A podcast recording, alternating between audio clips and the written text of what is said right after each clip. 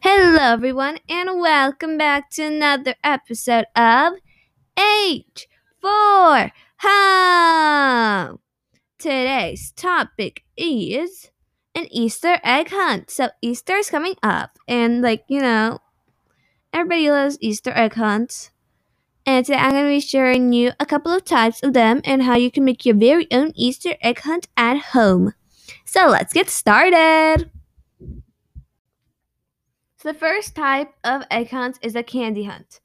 Now, my family and I did this last year. We took um candies and it was like different color candies. So you could do like different color candies or different color candy wrappers, which we did candy wrappers like different color because each candy is different flavor. And so on a paper we wrote down how many of each we will find. We think that we will find and um like for example we will find i think i will find three blue candies. And then maybe i found five blue candies. And then we after we go and we find all the colors and all the candies you know then we count it up. Whoever um has the closest one like for example i had i estimated three. I found four candies while my parents estimated five and they found six candies or they estimated five and they found seven candies. That means I would win because I found um, the candies closest to my number. And then whoever has the most closest candies to their estimate will win. So this one's not really about how many you find, but if it's like accurate to your estimate. So it's kind of like a guessing game.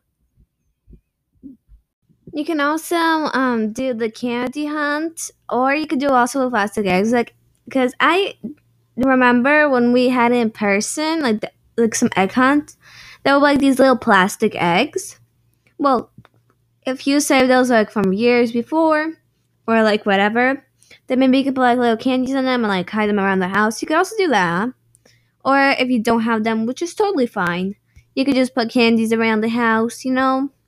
The regular stuff, like just a, a classical egg hunt.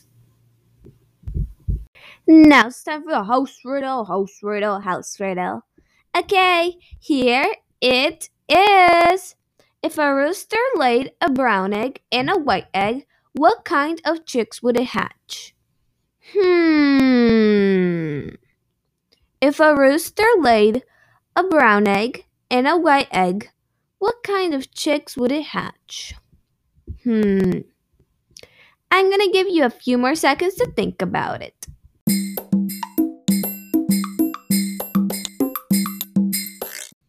And the answer is roosters don't lay eggs.